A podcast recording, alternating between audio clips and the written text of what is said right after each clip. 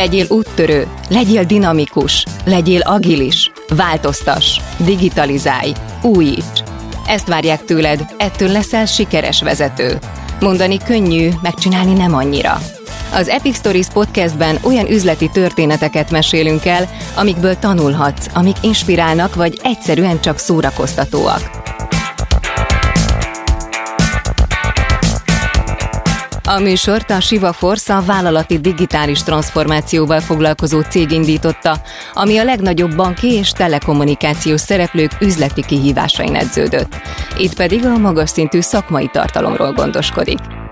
Ez pedig az Epic Stories bónusz epizódja, amiben a Millás reggeli rádióműsorban korábban elhangzott beszélgetéseket hallgathatjátok újra töltve.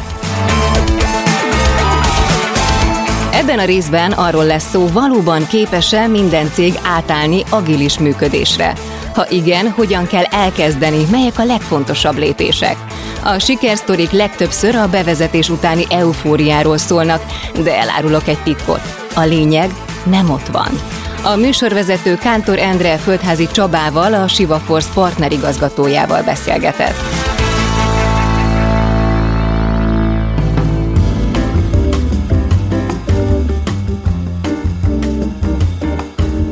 Na, hát agilis transformációról lesz szó. Földházi Csaba, a Siva Force partner igazgatója van itt velünk a vonalban. Szervusz, jó reggelt kívánunk!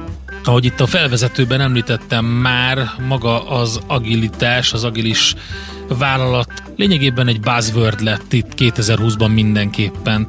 Hogyha arra gondolunk, hogy milyen kihívásokkal kell szembenézni az összes cégnek, vállalatnak nem csak gazdaságilag, de a jövőt tekintve akár a koronavírus elleni küzdelemben, akkor mindenképpen ez az egyik olyan szó, ami, amire azért felfigyel mindenki, aki a cégvezetésben van. De lehet, hogy valakinek ilyen, ilyen idegenül hat ez a dolog, fél tőle, azt gondolja, hogy ez egy olyan óriási átalakulás a cégen belül, amit nagyon nehéz megvalósítani, meg hát olvasott esett tanulmányokat, és hát így nem teljesen passzolt rá az, amit ott a talált. Hát ezt egyébként teljesen meg tudom érteni, mert amik a, nyilván a a, a nagy közönség számára erősen elérhető médiaformátumokon, vagy akár esettanulmányokon, konferenciákon elhangzanak ö, sztorik vagy, ö, vagy úszkézek, azok általában a jéghegy csúcsát mutatják be, azt, hogy ö, ott éppen hogyan sikerült annál a vállalatnál meglépni ezeket a folyamatokat, de azt látni kell, hogy egy, egy vállalat életében nagyon sok életszakasz van, akár a, a, a piacszerzés, vagy van, aki éppen növekedésben, vagy stabilizálódásban van, vagy van, aki éppen, ahogy említettel, a válságkezelés, vagy a hogy a túlélés nehéz kenyeré teszik, és azért, ha valaki meghallja ezeket a történeteket, úgy érzi, hogy na ez rá pont nem igaz, mert teljesen más élethelyzetben van, és minden élethelyzethez más célok tartoznak, és minden célhoz másfajta eszközkészlet. És mi azt tapasztaljuk, hogy ha egy ilyen jellegű transformációban segítünk, vagy támogatjunk egy vállalatot, akkor először ezeket a kérdéseket kell tisztázni, hogy ő vajon éppen milyen élethelyzetben van, éppen milyen célok motiválják, és ahhoz mi a legjobb módszertan, és akkor lehet elkezdeni ezt a folyamatot biztonságosan véghez vinni. Van, aki már vissza is dugta, vagy húzta a fejére a takarót, mert azt mondja, hogy fú, oké, én láttam ezeket a jó best practice-eket, meg sikertörténeteket, de hát lényegében nálunk ilyen nincs, nem is tudom, hogy hogy kell elkezdeni, és hát nem tudok részt venni a beszélgetésben sem. Idegesít, hogy ezt hallgatom, közben pedig mi próbálunk talpon maradni, vagy, vagy, vagy a víz fölé dugni a fejünket. Igen, abszolút egyetértek ezzel, és azt is látni kell, hogy ezekben a folyamatokban általában mindig vissza kell lépni két-három lépést, mert aki ezeket látja vagy hallja, már a megvalósulásnak a részleteit értesüli, vagy azokat tudja megtapasztalni, nem pedig azt, hogy ez honnan indul ez a folyamat, és ott viszont sokkal könnyebben tudnak azonosulni, akár a cégvezetők, akár akik ebben az irányban gondolkodnak, hogy mi is kell ahhoz, hogy képes legyen a vállalat vagy a szervezet a folyamatos változásoknak a, a, viharában nem elveszni. Csak ez, ez olyan, mint egy építkezés, tehát nem onnan indul, hogy megjelenik egy, egy toronydarú, és a, tudom, az általános tervek alapján fölhúz egy 30 emeles épületet, hanem előtte geodéziai vizsgálat van, megnézzük a, a talajt, megnézzük egy csomó dolgot, és ezeket végig tervezzük. És akkor tud valaki ehhez kapcsolódni személyében vagy vállalatában, ha innen indul a folyamat, ezzel a fajta tervezéssel kezdődik a dolog, mert akkor felbukkannak azok a valós helyzetek, az ő saját élet története, élethelyzete, most vállalatot értek ez alatt, ami mentén lehet ezekben a módszertanokban gondolkodni, és utána sokkal könnyebben tud ezt kapcsolódni. Tehát nem kell attól félni, hogy valaki nem tud a már kész épülethez kapcsolódni, hanem azt kell inkább nézni, hogy honnan indul ez a folyamat, és hogy az elején hogyan lehet ehhez kapcsolódni. Jó, csak erre embert, erőforrás pénzt szállni az elég nehéz, mert hát uh, itt általában olyan megállapítások jönnek, hogy mi az, amiben még fejlődni kell ahhoz, hogy ezt meglépjük. Ezt meg a felső vezetés nem szokta szeretni. Hát igazából a felsővezetés azt szereti, hogyha a célok meg tudnak valósulni, és olyan reális forgatókönyvek jelennek meg az asztalán, ami ezekhez a céloknak a megvalósulásában segíti, vagy támogatja a vállalatot. És ha ezek megvannak, és egy ilyenfajta elköteleződés létrejön, akkor szabad az út az előtt, hogy ezt a folyamatot végig lehessen csinálni. A vállalat életében, aki azt látja, hogy két naponta megváltozik körülötte a világ, meg kell tanulnia ezekhez a változásokhoz alkalmazkodni. Az agilitás igazából pont ebben segít. Mi nem győzködjük igazából, nem győzködünk senkit abban, hogy, hogy ez az ő útja. Van, akinek adott esetben nem, mert éppen stabilizálódik, és teljesen más módszertanokhoz folyamodik, de ha valaki belátja, hogy számára most a változásokhoz való alkalmazkodás egy kritikus pont, na akkor elkezdődhet ez a fajta közös műhely munka, és az előkészítés, amit elmondtam az előbb után, megérkezhetnek a különböző teretrendező tárgyak egy építkezéshez, lehet konténervárost építeni, meg lehet kezdeni azokat a feladatokat, ami ahhoz kell, hogy utána tényleg megvalósuljon a munka. És az ebben a nehéz egyébként, hogy amit általában az emberek látnak, az már maga a házépítés, hogy zajlik a transformáció, az emberek kis szobákban állnak, és mindenféle meetingeken vesznek részt, de látni kell, hogy, hogy ez tényleg csak a jéghegy csúcsa, ezt megelőzőleg van néhány nem ennyire szexi vagy nem ennyire vonzó feladat, amit érdemes elvégezni, ha megvan az elköteleződésük. Uh-huh.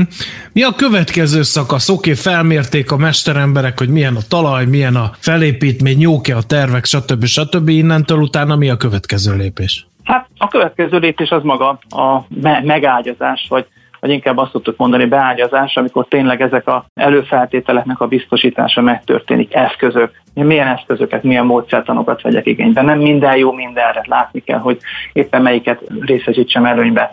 Kik azok a kult szereplők, akikkel támaszkodhatunk a, a teljes transformáció során, velük milyen feladataink vannak, milyen akadályok vannak a szervezet jelenlegi működésében, amit amúgy is tudunk, mindenki tud, csak nem beszél róla, Na ezeket akkor próbáljuk meg előtte elhárítani, mert ha elindul maga az építkezés, akkor nagyon fáradtságos lesz belefogni az építkezésbe, és még a egyébként tudott és jelenlegi akadályokon is ö, vívódni. Ezt a fajta házi feladatot kell elvégezni ahhoz, hogy a következő szintre lépjünk, és akkor történik meg maga, ami általában mindenki számára látható vagy látványos, ahol oktatások, a transformációs folyamat begyakorlásai, a, a napi rituáléknak a, a működtetése és begyakorlása zajlik.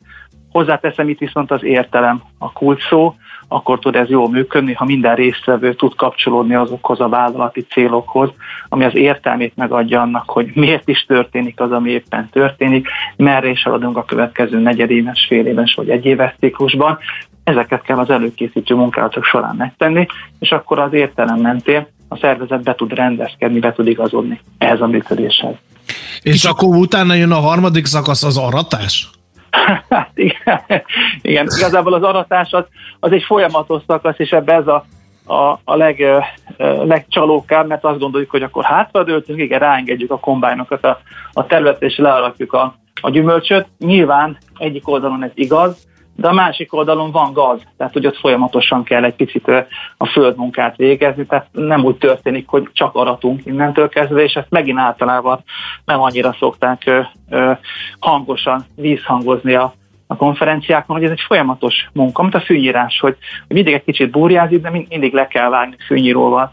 Vagy ha az épület példáját nézzük, hiába építettem fel, az karban kell tartani. Az autót hiába indítottam el a motort, olajat kell benne cserélni.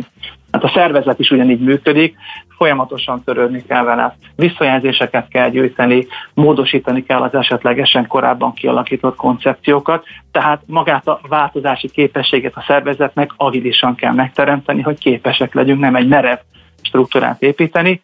Úgyhogy ez a következő fázis, ami egy tulajdonképpen véget nem érő munkálkodás, hogy ezt a fajta működést föntartsuk a napi visszajelzések során, föntartsuk a folyamatosan megérkező akadályok elhárítása során, a napi menedzsment, menedzsment ne távolodjon el a szervezet, hanem vegyen részt a napi munkájában, lássa, hogy mi történik a szervezetben, képítsük a metrikákat, folyamatosan igazítsuk a céljainkat ehhez, és akkor így az egész együtt működőképes, és valóban lehet alatni. Csaba, van egy pár hallgató, aki kritikusan fordul az agilitás témaköréhez, azt mondja, hogy ez mindig csak duma, duma, duma, és hogy ez, ez nem, nem hatékony, ami egyébként szerintem pont az ellentéte annak, amit valóban képvisel ez az egész. Győzzük meg őket, hogy, hogy nem arról van szó, hogy csak beszélünk. Itt van velünk Földházi Csaba, a Siva Force partner igazgatója a vonalban, és ő meg elmondja azt, hogy egyébként miről szól pontosan ez az egész agilis transformáció. Nem véget nem érő meetingekről és folyamatos dumálásról, hogyha jól sejtem. Nem, nem, egyáltalán nem, és köszönöm szépen a kérdést. Abszolút sokszor találkozunk ezzel, ahova megérkezünk egy-egy szervezetben, ahol már valamilyen folyamat elindult, és a könyvszerű működést szeretnék beállítani és, és működtetni, nem pedig a, az adott szervezetre szabott értelem mentén történő transformációt. És azért vannak ezek a, az érzetek, mert általában a, a forgatókönyvek, az előre megírt playbookok, nevezhetjük sokféleképpen a pozitív ágat tartalmaznak. Tehát csak az, hogy egyébként hogyan és mit kell csinálni, az összes kivételt, negatív ágat, kérdést, ez a nagyjából 80% az egész helyzetnek, ezt, ezt nem nagyon válaszolják meg. És amikor nem tudják a az emberek, hogy, hogy hogyan kapnak választ arra, amiket ugye te is elmondtál, de hát ebből egy, egy akár egy bókréta van, hogy elakadtunk az agilis munkaszervezéssel, és feladatok nélkül vonatkoznak a csapatok, ugye ez egyik eset. Vagy ott állunk minden nap a, a Daily Scrum meetingen, de mi értelme van annak, hogy éppen álljunk. Majd bevezettük a ceremóniákat, mégsem növekszik a hatékonyság.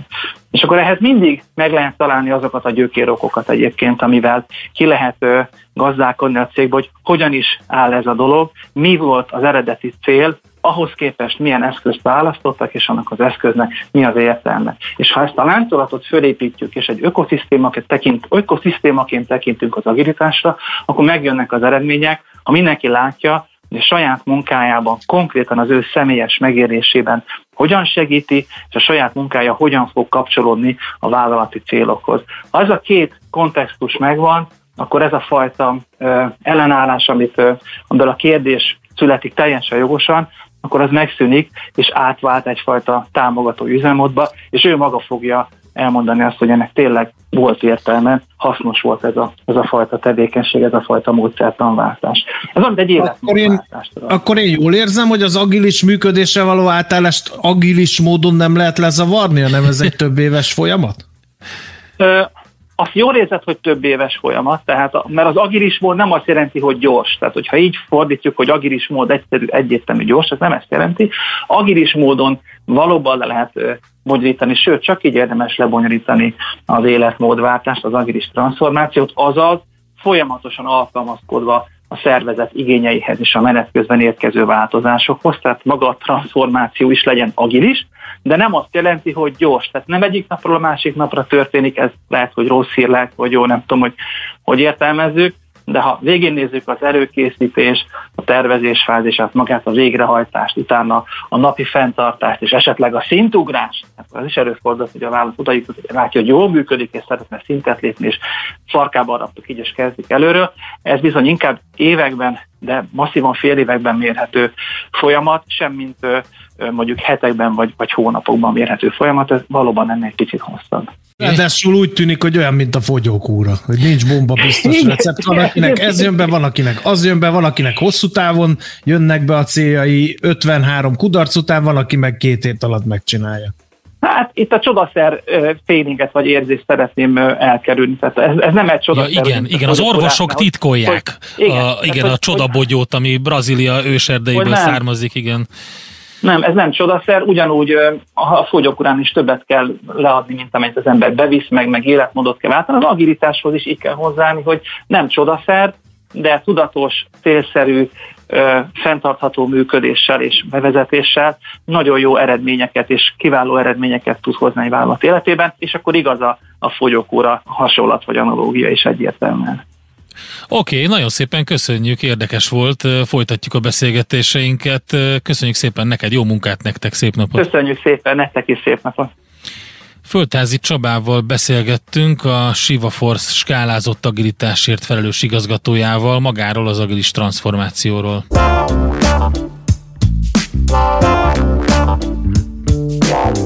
Az Epic Stories Podcast bónusz részét hallottátok, amiben a Millás reggeli rádióműsorban korábban elhangzott interjúkat dolgozzuk fel.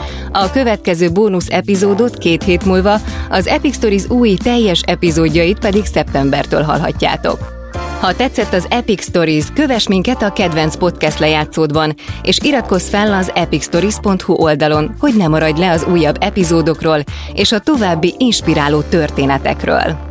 Ha van egy tanulságos üzleti történeted, amit megosztanál velünk, küld el az epickukat.sivaforce.com címre.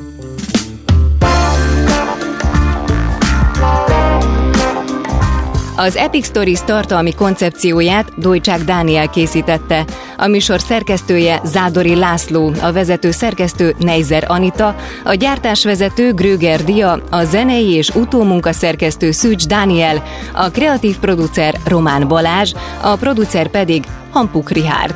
Ordasi Brigittát és az Epic Stories-t hallottátok.